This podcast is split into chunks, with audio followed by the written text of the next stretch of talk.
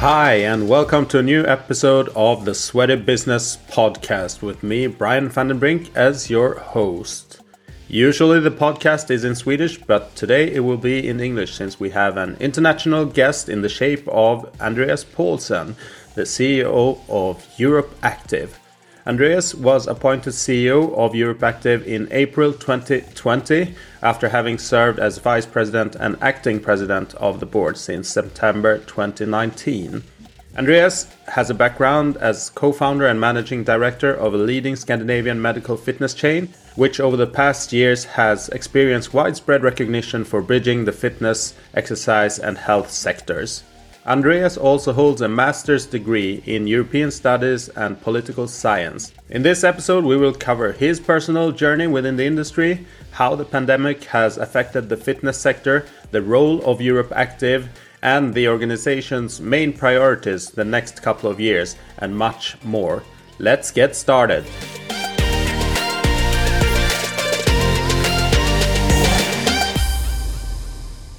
All right, so warm welcome to Andreas Paulsen, CEO, Europe Active. Welcome to the Sweaty Business Podcast.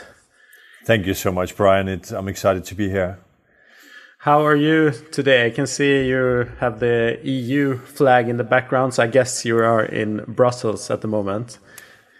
Came in this morning from Copenhagen, and um, it's always a pleasure. Um, uh, Europe Active is a is a great team to be part of, representing all co- corners of the European continent. Um, the, the the team operates uh, through many different European languages, and um, it's, it's a truly it's a true microcosm reflection of the European uh, continent. So it's it's a great privilege, and I always love being uh, at the Europe Active headquarters. Yes. All right. I think it's super interesting to have you as a guest in the podcast, and thanks for uh, accepting the invitation. Uh, and my angle with this is, uh, yeah, to get to know you a bit uh, more as the CEO of Europe Active. It's really uh, fun for us here in the north to have one of our Scandinavian neighbors as uh, the top representative at the European Fitness Industry Organization.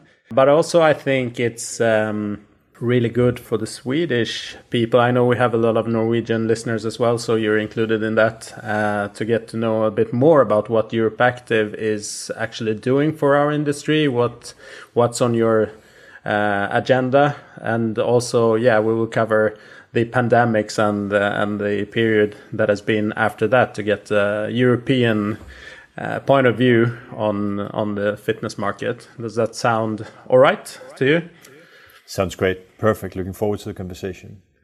We always uh, start off with uh, some soft opening questions to get to know you, uh, the guests, uh, a little bit more and uh, to get you warmed up. So, if I ask you, what is your favorite workout activity?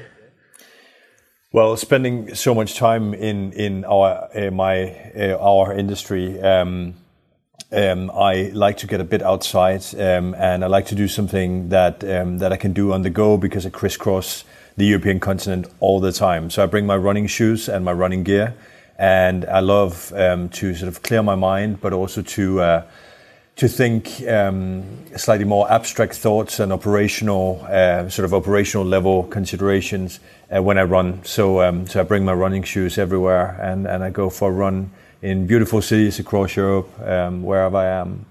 Um, so, of course, it doesn't necessarily point directly to our industry uh, as such, but um, it definitely points towards our, our mission of more people, more active, more often. And um, and and of course, as you can imagine, I, I spend my fair share of um, time during every week in uh, facilities of our industry. So so it's not that that I'm not uh, a frequent visitor. Yeah, I understand. Yeah, that's a great, uh, great activity. I used to travel a lot also in my previous roles when I was uh, employed. So that was also one thing that I did. Took on my running shoes for a run or a morning walk just to get uh, some kind of feeling of the the city that I was visiting.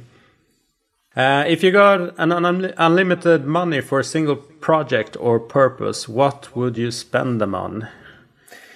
This relates to Europe Active uh, and, our work, right? I would imagine. Um, so if, that is the case, then um, I, would do uh, three things. Um, basically, I would invest in the strategic plan called uh, Moving Forward Together. That is our strategic plan for, for the coming years towards 2025. And I would invest in our research unit called Think Active. So, research and data collection, reliable, solid data collection and data assessment and research for industry in partnership with European universities. That'll be one thing. I would invest in uh, our public affairs team, which is the our great uh, political team that are representing the industry and our research based based arguments with politicians. Very importantly, being part of the dialogue around the future healthcare mix of the European continent. How do we make sure that the aging population of Europe, a more uh, sedentary population of Europe, how do we make sure that our industry become part of, a, of the public health solution and the public health mix of the coming years. And we do that by having the right database arguments that we present to the political decision makers through our political team. And the third thing, probably, and that's related to our uh, uh, policy team, that's our Be Active campaign that we run in partnership with the European Commission. It's uh, the biggest campaign for our industry across Europe. We, do it in partnership with our national association partners in every European capital, um, almost every European capital. And it's basically a, a big um, sort of um, public image campaign for our industry that uh, promotes physical activity for he- the health and well-being of citizens, but of course more specifically drives members and, and, and fitness users back into fitness clubs and um, and and really presents our industry's many ways of, of, of making physical activity fun and motivating and inspiring. Yeah, that is money well spent on those three uh, projects, I would say. Uh, I would like to come back to the data aspect. I think there's a there's a perfect topic for that later, and uh, some thoughts on how this can help our industry uh, become more relevant to more people in in the society. Um, but if I continue, an application that you use a lot. I, I have to be uh, a little bit old school in that regard because I try to prioritize my offline time. So I'm not one of those people that are spending massive amounts of time on my phone. Uh, that's a proactive choice I've taken, which I think is a good investment in uh, in my mental well-being, um, and I think it's something to consider for everyone. Um, apart from sort of traveling apps that I use quite a lot, um, I think the, most used app on my my, my phone is The Economist. Um, so I try to keep updated, and I I, um, I use that great app for for news um, to to stay uh, updated on the European um, uh, political scene and and news in general. Yeah, great. This did not go well. A situation, project, or whatever that didn't end up the way you thought or expected it to? Well, I think um, obviously um, it took a bit of time in 2020 to convince political decision makers across Europe to um, understand how essential our industry actually was in terms of um, making P- uh, European citizens uh, physically active for their health and well-being. Um, and um, I, we really understood through that time in, in early 2020 when we were under lockdown across Europe how weakly established we were um, in most cases across the European continent with political decision makers. Our, our voice was unusually weak um, compared to what it should have been.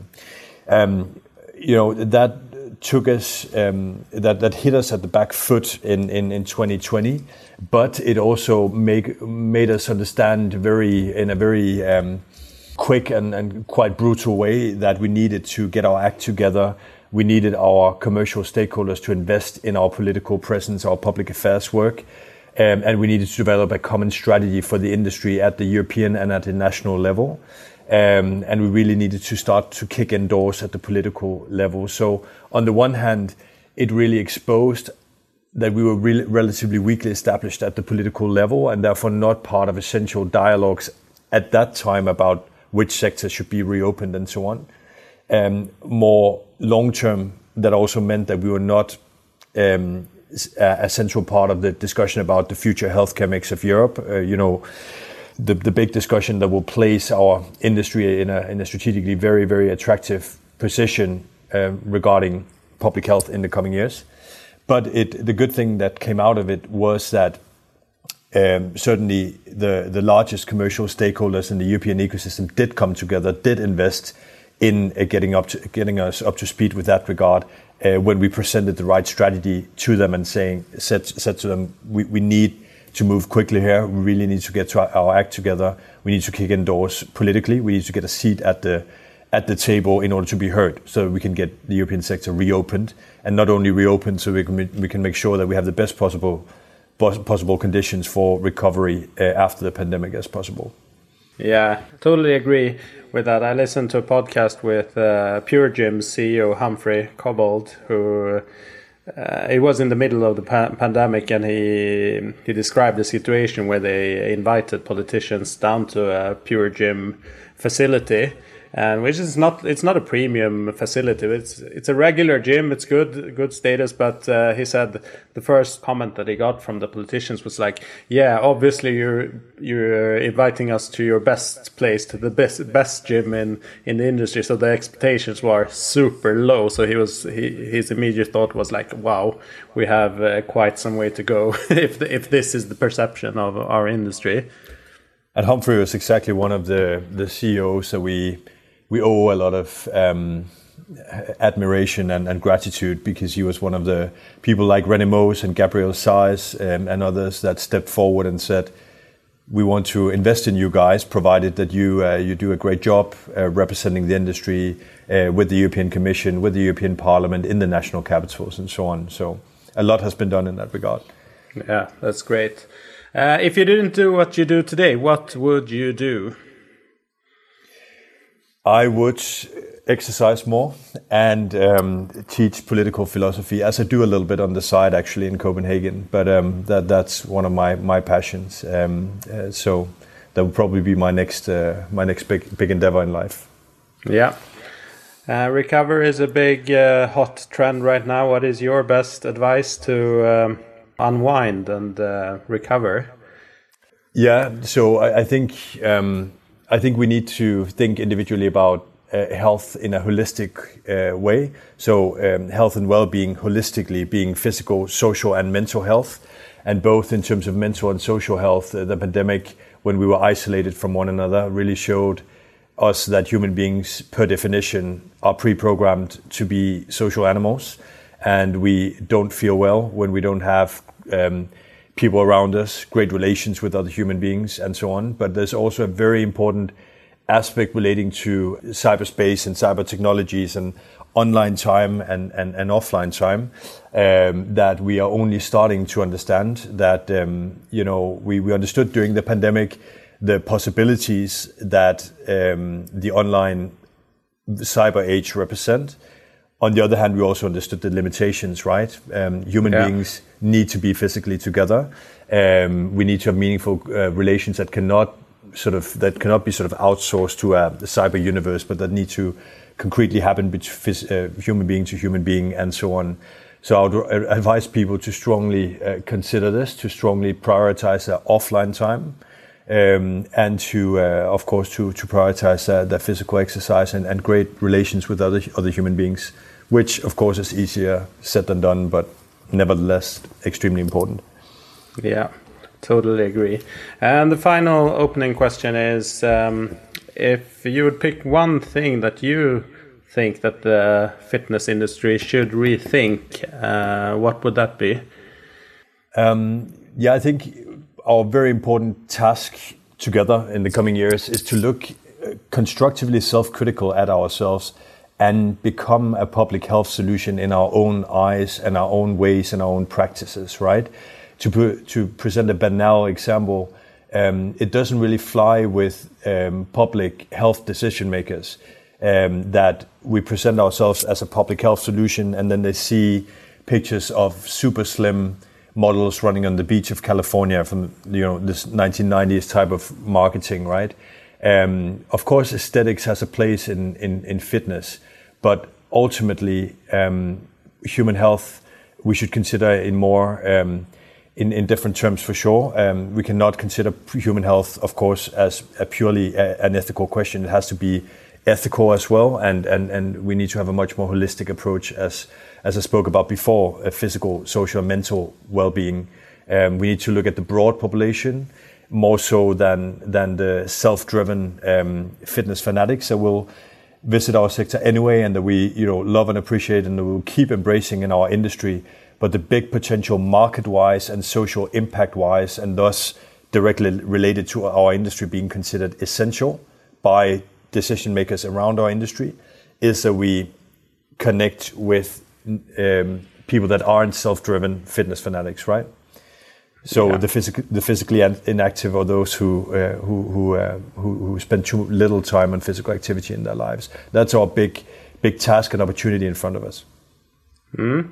Yeah, exciting how that's going to play out. I think I see and I observe a lot of initiatives and trends that uh, locally here in Sweden that uh, points on this whole topic that an ambition to to widen the perspectives and try to find new ways to communicate and with new concepts and uh, yeah try to look at things in a in a different way. It's easier said than done but i can see that there are efforts uh, being made in this uh, in this direction. Definitely. So um, europe active but we'll start off with you. What is your backstory and how did you uh, end up in the organization? Yeah, so so very briefly, I actually, um, my background, um, uh, sort of academically, if you will, is um, is European studies and, and political science, um, and I studied at, at a number of, of European universities, and and um, was at, at at the time when I finished my my master thesis looking at a, an academic uh, career, but um, a group of investors asked me to be part of setting up a, a medical fitness chain, and and basically we um, we we ended up um, doing that, setting up setting up a, a, a, chain of a club operator basically that combines fitness and physiotherapy and other health services in in Denmark. And um, today the the chain has about 35 facilities in Denmark. With uh, most of them has large, uh, most of them have large uh, physical uh, physiotherapies um, sort of within the facilities, um, and and um, comprehensive fitness facilities as well, of course, and then additional health services like like nutritionists and, and so on. And um, on the back of that, I was elected to uh, or selected for the Europe uh, Standards um, Council back in 2012, I think it was. That um, that uh, was the back then it was that was the sort of council that supervised standard setting for the industry, so upskilling the industry and creating the right professional standards for personal trainers and so on and uh, and I was then afterwards elected to the board of Europe Active. And when Europe Active had a change of leadership in 2019, right before the pandemic, uh, David Stalker and and I uh, were elected to um, to to be the new leadership. So basically, we were we came into our current positions right before the pandemic happened. wow, so, that was then, a test. Yeah, then stuff happened, of course. Um, we very much, um, Dave and I are both uh, quite uh, firm fans of, of, of Winston Churchill. And Winston Churchill has this this uh, quote that goes uh, that one should never let a good crisis go to waste, right? Because a crisis, of course, you can it can sort of uh, be a situation that that creates disharmony and, and disintegration and so on. But if you show the right leadership, it's also an, an opportunity when everything is sort of up in the air to to lead things forward and create a new momentum and correct rectify things that aren't right. And, and we, we tried with the Europe Active team and the Europe Active board, we tried to to create such a momentum um, when when uh, when everything sort of started to fall apart in February 2020 mm. uh, when FIBO was for, first cancelled and so on. Yeah. But in a nutshell, if um, some of the listeners might not be like super invested in, in Europe Active, what is Europe Active and what uh, what do you do? So it's a European trade association for the um, for the fitness and physical activity sector. Um, we operate as a federation of national associations to a very large extent. So um, our key stakeholder group is national asso- associations in in every European country that represent our sector nationally. Um, and um, and then of course we we also have as as um, impo- very important stakeholders the largest fitness club operator chains in Europe, like uh, Pure Gym, SATS, um, GoFit, uh, Basic Fit, and so on. Um, and on the other hand, we have the uh, fitness equipment manufacturers, suppliers. Um, a new big and growing stakeholder group is, of course, tech, fit tech, and med tech. Um, we've created new councils at Europe Active to include that part of our ecosystem within our industry. We are very mindful of the situation that they have in the US, for example, where Silicon Valley is sort of aside from the traditional fitness industry. We want to avoid that in Europe and make sure that everybody that works towards the end of getting more people more active more often are within our ecosystem and our industry and mm. are connected with Europe Active. All right. Yeah, that's great. And your role as the CEO, what does that entail? What is on your your table on a daily basis? So I think my, my most important job, as as for any CEO, is, is of course my team and, and trying to make sure that the the team is doing well, and that they feel well, that they you know, as, as human beings and, and as professionals are uh, feeling that we have a great workplace that is inspiring, motivating, that we have a common direction. We are on the same path and the same journey, all of us, towards some clear guiding stars that we have all all had a say in defining. Um, and again, the pandemic, uh, we used the pandemic to really define these uh, overall goal for, goal, goals for the association and for the industry and for the team um, together. So we, my strong feeling is, but ultimately you would have to hear that from our uh, our, our team members but um, my feeling is we have a very strong sense of common purpose and direction, and that's great to be be part of. But then, of course, um, I have a strategic role to play in terms of constantly making sure that we reach our goals as defined in our strategic plan for the coming years and in our manifesto, um, and of course making sure that as many industry actors as possible across Europe and beyond um, know about Europe Active and want to uh, be part of our uh, movement. Great. You mentioned that you started in this role right before the pandemic. What, shape is Europe Active in now, uh, almost three years later? Yeah, so we we we in a in a in a in many ways in a much better situation. Obviously, we want to share the the sorrows, the pains, and the the concerns uh, of the industry. Um, so of course we we um, we are concerned about the current situation just coming out of the pandemic and um, and and of course um, currently going through not only post-pandemic recovery but also challenges stemming from uh, inflationary the inflationary situation, energy, the energy crisis, and so on. Uh, but that being said, we, did manage to create a very strong growth momentum for Europe Active during during the pandemic, where we onboarded a lot of new partners and members uh, because we simply became more visible and put out a clear strategy for, the industry and for the association. Um, we onboarded new staff members, which is quite unusual compared to other associations in the in the industry across the world that we were actually able to grow during the pandemic. But that was really because um, you know our our partners and, and, and, stakeholders and members rallied up behind Europe Active and supported us. Um, so yeah. Uh, what would you say? Have you any um, like uh, key takeaways from the pandemic, from a pers personal perspective, uh, like stuff that you you will have in mind going forward that has really yeah shaped you as a leader? Yeah, definitely. Uh, touching upon what I said before, um, you know, in a crisis-like situation, and th th this thinking back on early 2020, it was a total crisis, right? Like our, our sector was in most European countries, you know, obviously Sweden was a bit of an exception, but in most European countries, we were forcibly shut down. Um, and in, in, during the first um, days of the of the lockdown, we didn't know whether um, whether that political action would be followed up with compensation and, and so on. And in fact, in many European countries, compensation um, was extremely limited, including in, in the East, Eastern Europe, and, and, and to an extent in the South. So um, that total sense of uncertainty and um, and um, sort of lack of you know having your existential purpose um, being completely undermined because we couldn't we couldn't cater to our members, we couldn't we couldn't do what we are supposed to do as an industry. And then seeing how people adapt to that and, and seeing how you know that situation of total uncertainty can be used to uh, create a new momentum out of that crisis-like situation where everything is unknown and and and and um, and so on. And you can build a new narrative um, that will create a momentum forward, even in a situation that is so fragile. I think I'll, I'll, never forget for sure. I'll never forget the first days. Of, I mean, the, the big, of course, in my current role, FIBO being called off was was the, the big um, hit, of course, in, in, in mm. late February 2020.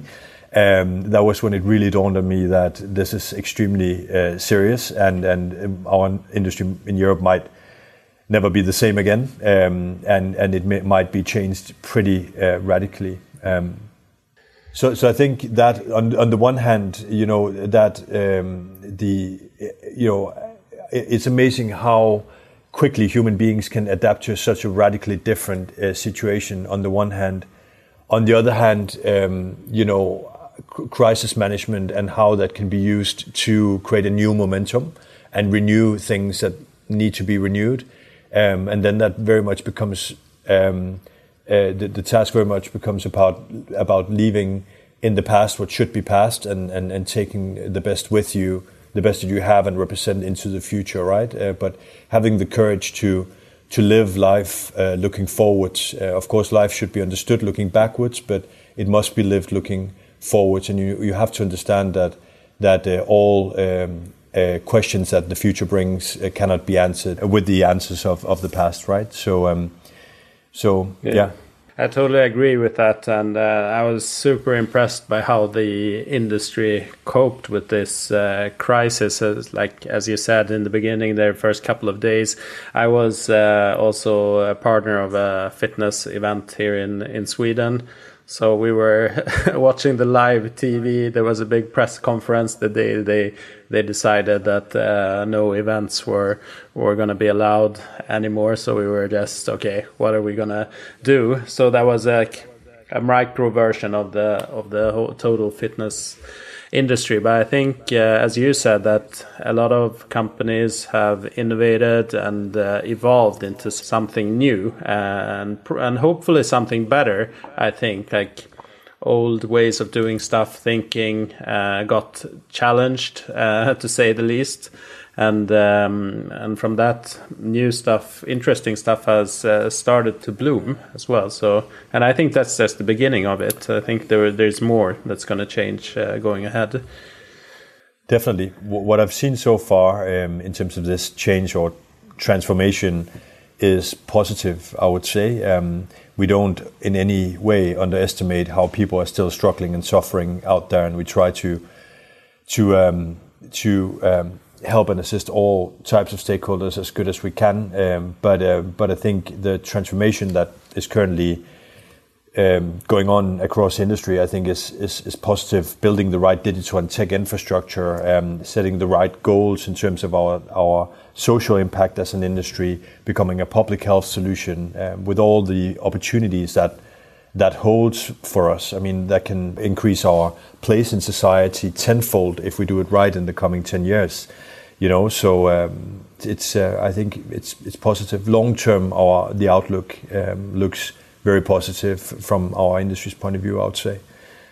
Yeah, and when I I read the reports from the big players in Europe, I mean Basic-Fit and uh, uh, Pure Gym as well. Of them, all of them have like serious plans for uh, serious growth, not just in Europe, but mm. but also in in other parts of the world. So uh, if they are a sample of the total industry, then and I would say on a long term basis it looks uh, really really good. But what is your uh, like feel of the European fitness market at this uh, point right now? Yeah, as as you mentioned, um, a lot of a lot of companies and industry actors, especially larger. Um, medium-sized actors are doing really well and are on a on a very solid growth path. Uh, but but on the other hand, as a trade association covering all of the European continent, we are also very mindful of um, smaller, medium-sized actors in the in the, in the east and the south, especially, but but but um, but but really across the European continent that are still um, in a in a very difficult, challenging situation because they were just you know tr- about to find their feet after the pandemic, and then um, then the inflationary and energy crisis happened that and they just don't have those profit margins that will allow to cover uh, these additional bills, right? So. Um, what we try to do is to work very closely with our national association partners in each capital and to share best practice on energy conservation. Um, you know, of course, we speak with politicians, making sure that politicians know that if our industry is additionally hurt and um, undermined by the current market volatility and financial volatility, um, then that can ha- have a very significant impact on public uh, public um, health and, and, and, physical activity levels. Um, so you know it's it's a, it's a bit of a of a double-edged sword, if you will, or, or, or a two-sided situation right now. Certainly, there is a yeah. lot of momentum with a lot of actors, but on the other hand, uh, a lot of people are still struggling. Mm, yeah, I understand. Um, a big question always in this industry, and I mean Sweden, Norway, I think Finland as well are among the top in terms of uh, market penetration. Um, and the question is always how can we attract more people to our products and and services. Do you have any like uh, ideas on how the industry can grow and and attract people that are not historically attracted by but why we offer what we offer? Yeah, I think one thing is definitely um, digital. That digital can help us uh, break down barriers to fitness and exercise and, and physical activity. Um, that can also help with uh, overcoming some of the socio-economic barriers that are out there. So I think digital and, and, and tech solutions, fit tech and medtech um, is an important part of the equation. But I also very much think it's about how we present ourselves as an industry, that we become more uh, inclusive to mm, you know non-traditional fitness users if you will that everybody feels welcome in our industry i think we've made a mass, massive amount of progress over the last 10 20 years um, and, uh, and perhaps right here is, is it's, it's, it seems right to mention Rainer Schaller that passed away um, um, earlier this um, autumn. unfortunately, like a really sad accident, but uh, yeah, but so who, tragic.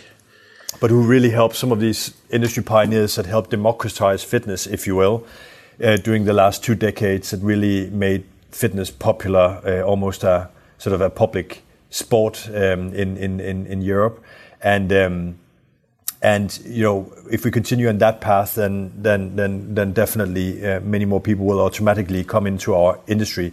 But there's a lot we can do in terms of our professional ways, the way that we conduct our business and our professional practices, in terms of being more uh, more welcoming and inclusive, being inclusive, being mindful of how we present ourselves to society, to the to the market.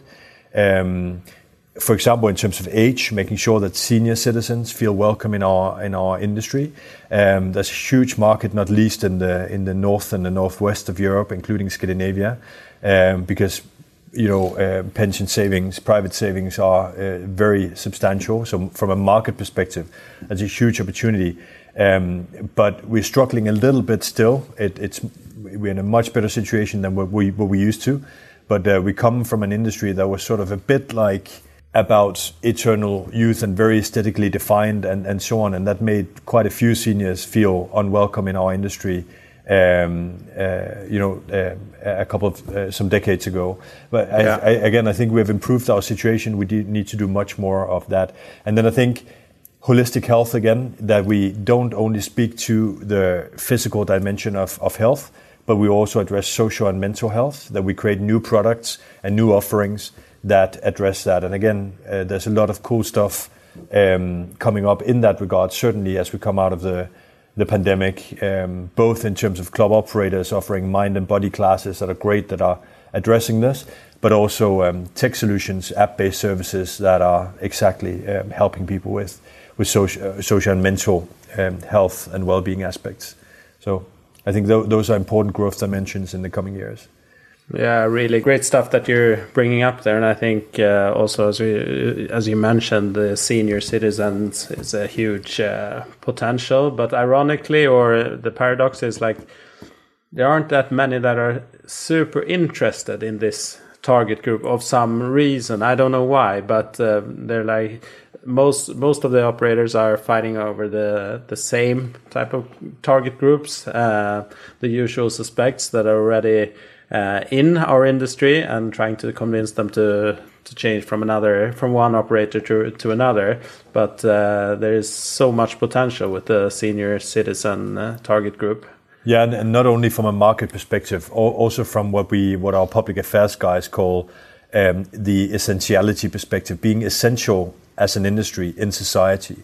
You know, that is directly related to our public impact in society. So if we can help public health decision makers and uh, authorities to to make senior citizens more physically active for their health and well-being, then we will be considered more essential by public health decision makers. That will help us grow our market, but it will also make politicians ultimately consider our industry as being important to public health. You see, so these things are, are very very interconnected, um, and it's important that that we broaden our scope.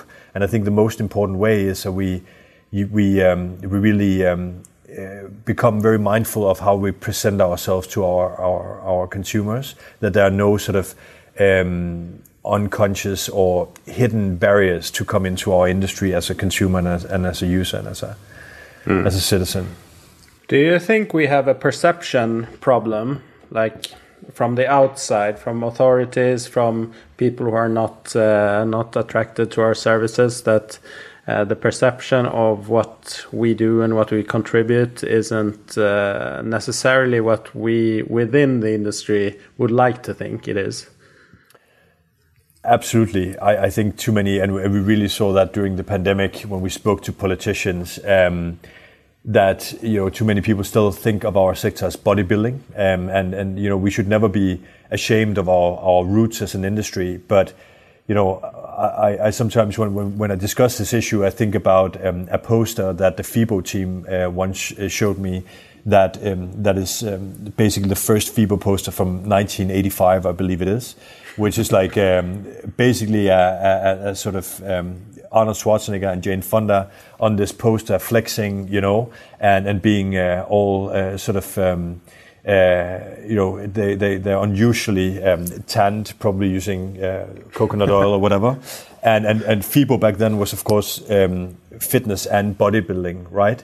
And, and, and that, that's where we came from as an industry. What we're trying to do now and the direction that we are um, uh, on is towards becoming a public health solution. And that, of course, looks very different. Um, so it's important that society, when they when the outside world looks at our industry that we look like that public health solution. That doesn't mean that we should look like hospitals, of course, because that's not our job. Our job is to make people physically active for their health and well-being, you know, in fun and motivating ways, not in in, in things that look look a bit like medical treatment, right? Um, yeah. That is very important, but it's also important that we that we um, that we look as an industry that is focused on the broad scope of society that want to make everybody physically active and, and make, make everybody exercise. Um, and yeah, again, there's, there's huge opportunities connected to that and a little bit of work in terms of our professional practices, our market me- messaging, our marketing basically, um, and, and so on. Um, yeah, you have mentioned a couple of um, like steps that could be taken, but do you have any other like measures that could be taken to become a recognized part of the uh, preventive healthcare mix in society? I, I think there's a very important job to be done in terms of our, uh, first of all, building strong and effective national associations in, in every country. Um, that, of course, includes um, Scandinavia and all of, of, of, Europe, in our view. Um, that we, we, we make sure that we have um, we, that we are able to speak with one voice um, on the agenda items that are common to the entire industry, and that perhaps above all goes for um, kicking in doors in politics and making sure that you're represented in the in the political dialogues. And and again, I mean, a lot has been achieved during the pandemic in many European countries that didn't have national associations, trade associations for our industry before, set up as associations. But we still, first of all, we need to um, keep focusing and, and rallying behind um, our trade associations, even uh, as the pan- pandemic moves into the background, we need to make sure that the industry still supports our associations so we can keep um, keep uh, building stronger and stronger associations that speaks with a stronger and stronger voice in uh, politics and, and towards the outside world. Um, and and we need, we as an industry need to keep investing in our associations so that we um, ultimately can build public affairs muscles that are as strong as, for example, the pharmaceutical industry. Right? We are not quite there yet because we are, of course, revenue-wise, much smaller than the ph- pharmaceutical industry. So it will take some time to get there. But ultimately, that's a game that we need to be in in order to be um, to really be part of the future healthcare mix uh, of Europe and to be considered a legitimate, solid, serious alternative to, for example, um, pharmaceuticals. Yeah. So if we we leave the the industry and the pandemics and the perception, what's the rationale behind the new club standards that you have uh, implemented? It's about that. If you read our strategic plan, moving forward together, we we really address all the different many different parameters we need we, we believe that the industry needs to address in order to become that future industry that we would like to be um, a public health solution or part of the, the future healthcare mix of Europe. And one of them is quality assurance and, and demonstrating to the world that our uh, business facilities look, uh, live up to high standards when it comes to accessibility, when it comes to uh, environmental standards, um, sustainability, like other established industry, other mature industries are addressing. We, of course, need to address that as well as an industry. As Europe Active, it's important for us to um, to basically connect those public policy goals of, for example, the European Commission and the national governments with the realities of our industry, so that we don't get into a situation where we are forced to live up to um, legally based standards that we, that we would struggle to um, to meet. So it's it's about finding that right balance between um, a, realistically achievable standard and a standard that is high enough to demonstrate to the world that we are a serious um, industry with proper professional and facility standards.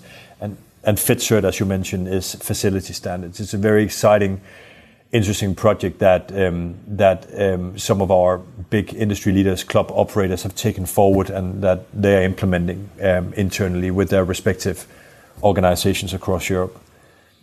All right, yeah, that's really really good. I think I would like to think the the general standards of clubs in in Sweden, Norway, Denmark for sure, and Finland is quite high. But for like um, a general club of that standards. I'm I'm sure you're familiar with it because you're you're in this region, um, uh, from this region and in this region from time to time. Uh, what would you say? Do most um, clubs qualify for this, or what would you say in terms of matching the the standards? Absolutely. Our FitCert guys um, ran a trial um, with um, a number of front runners, a pilot uh, cases um, that they presented the results of at, at FIBO at the European Health and Fitness Forum in April. And, um, and clearly, the majority of, of European clubs will live up to, to, to this standard. And, and specifically regarding Scandinavia, it's exactly as, as you were saying, most clubs meet those, um, those, uh, those basic criteria. Um, and then they receive, through the FitCert scheme, they receive um, a, a, bunch of guidance in, in, in terms of areas where they could improve, which would could, for example, relate to um, environmental standards, energy conservation, things that would, in many regards, improve their bottom line um, financially as well, um, not least in terms of energy consumption. Very good. Could you tell us about your your strategic uh, vision, the Horizon 2025? What's going on? Yeah, so a lot. Uh, it's a, it's a very comprehensive strategic plan of about 50 pages, so it's unusually long. But but the reason why it's so long is really because we wanted to, in the name of transparency and accountability, basically demonstrate to our stakeholders, members, and partners exactly what we're doing in order to invite them to credit, not necessarily criticize, but but have an open dialogue with our whole ecosystem about what Europe Active is about and what we think are uh, is the right way forward and the right solution, what they are in the in the coming coming years. Um, and we wanted to have a very comprehensive process with our commercial stakeholder advisory board, our board of Europe Active, our team, um, and our, all of our key stakeholders, national associations, about what the right way forward is, what we have learned from the pandemic, what, what should be left in the past in terms of our traditional industry as we move out of the pandemic and into the future, and so on. All of that is addressed in there. If I were to boil it down, um, I would say that um, obviously the, our four gu- main guiding stars for the coming years is becoming a public health solution, building and innovating the right uh, digital and tech solutions, tech infrastructure, um, having the right social society profile as an industry, demonstrating what we call active citizenship, so we can become better embedded in and connected to the society around us across uh, across Europe, and then standards upskilling, profession, uh, professionalizing the industry. Um, those are the four main, uh, main main focus areas that we across the different departments of Europe Active work towards. Um, then, more specifically relating to Europe Active, we focus in on four main activities that the association needs to be leading on and be very strong in, and that's um, that's basically data collection and research. So basically underpinning the arguments for our industry with academically vetted, reliable data and research. It's our political efforts, so making sure that our ecosystem keeps investing in our public affairs work in Brussels and the Europe, in the national capitals uh, through our national association partners. It's strategic comms for, on behalf of the industry. Again, Europe Active and our national association partners are very important because it's only the trade associations that can communicate collectively on behalf of the industry, right? So building strong associations that um, are on the forefront of communicating strategically on behalf of the industry, repositioning the industry as the future industry we would like to be in the in the public um, in in the view in the view uh, views of the world around us. Um, and then the last thing is building um, industry events, industry platforms where the whole ecosystem meets.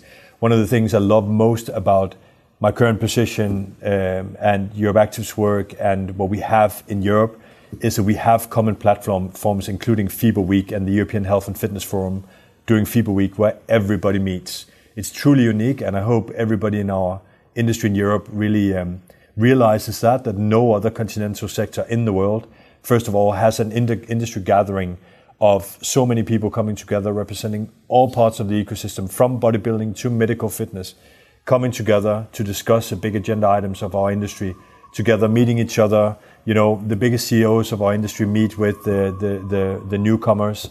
Um, when I was first came into our industry, this was where I really got excited about the industry and, and, and, and really got included into the community of the industry.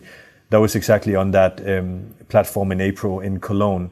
Um, and that that is a truly unique thing that we we are actually, even though we feel that there are many different things going on from, from north to south and east to west in Europe. There's so much commonality in, in, in our industry, and we are very, very well connected com- compared to every other continent in the world. And that's something we want to expand, consolidate, strengthen in the coming years, making sure that every stakeholder group that um, are essential to getting more people more active more often become part of our industry in, an, in a really included and connected way. Yeah, I can I can just uh, sign on under the the FIBO experience. The first time I, I was there was really I'd heard of it from colleagues who had been there and uh, they described it. But then when I, was there, I uh, it was just something something else. It was really cool, as you said, like the whole industry meeting up under one one roof. And I, I don't think the first time I was there I'd uh, even managed to visit all parts of uh, of FIBO because it was so so big.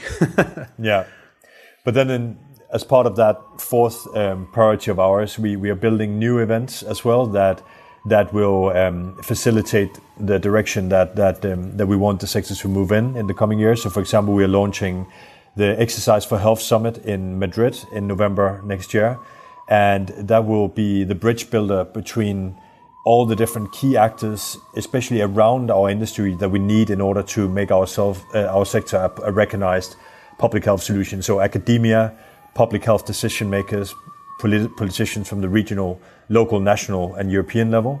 Um, it's health insurance companies, for example, um, and other similar actors, of course, representative of, of, of our industry, coming together once per year to really define to, to help us take those leap, um, leaps forward um, in, in that direction.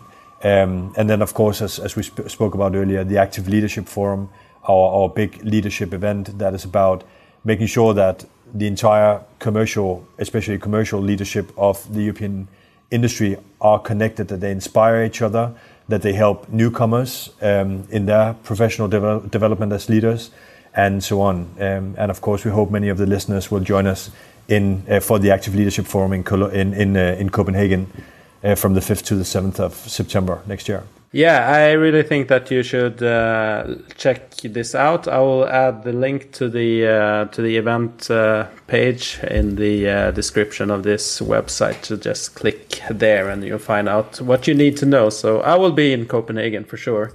We we can't wait to see you there. All right, thanks, Andreas. We're reaching the end of this uh, episode. I, I actually had more questions, but I would like to narrow it down, and then per, maybe it would be an idea to do something later on with some other some other topics. But I think, given that it it's in English, that uh, some people might find it challenging, but I think most people are are okay with it, and obviously it's in English, so I think this will reach a bit wider audience as well. That that would be great, absolutely. Yeah, so um, if you want to read more, find out more about Europe Active, link is in the description as well. And uh, as usual, the final question of the uh, episode is what song or music should we end this episode with?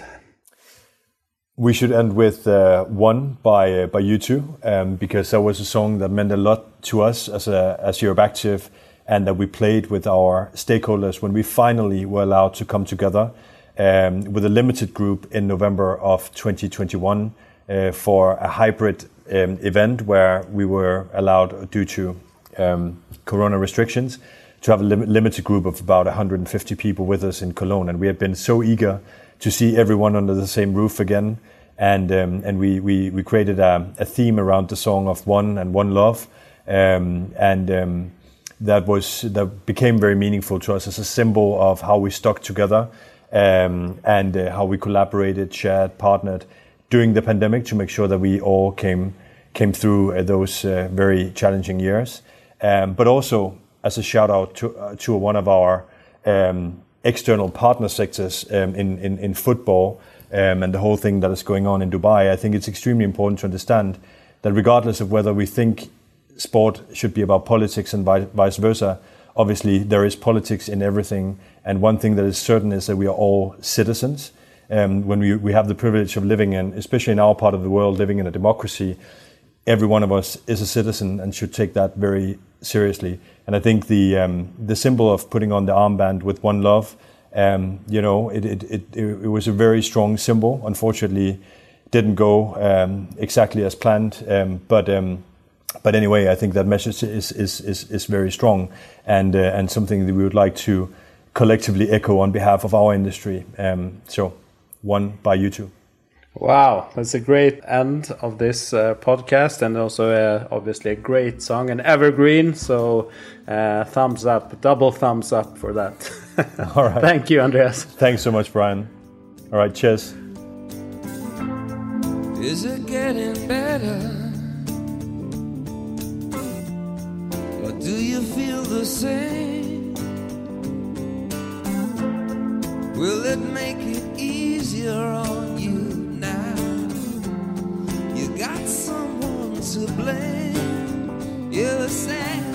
One love, one life.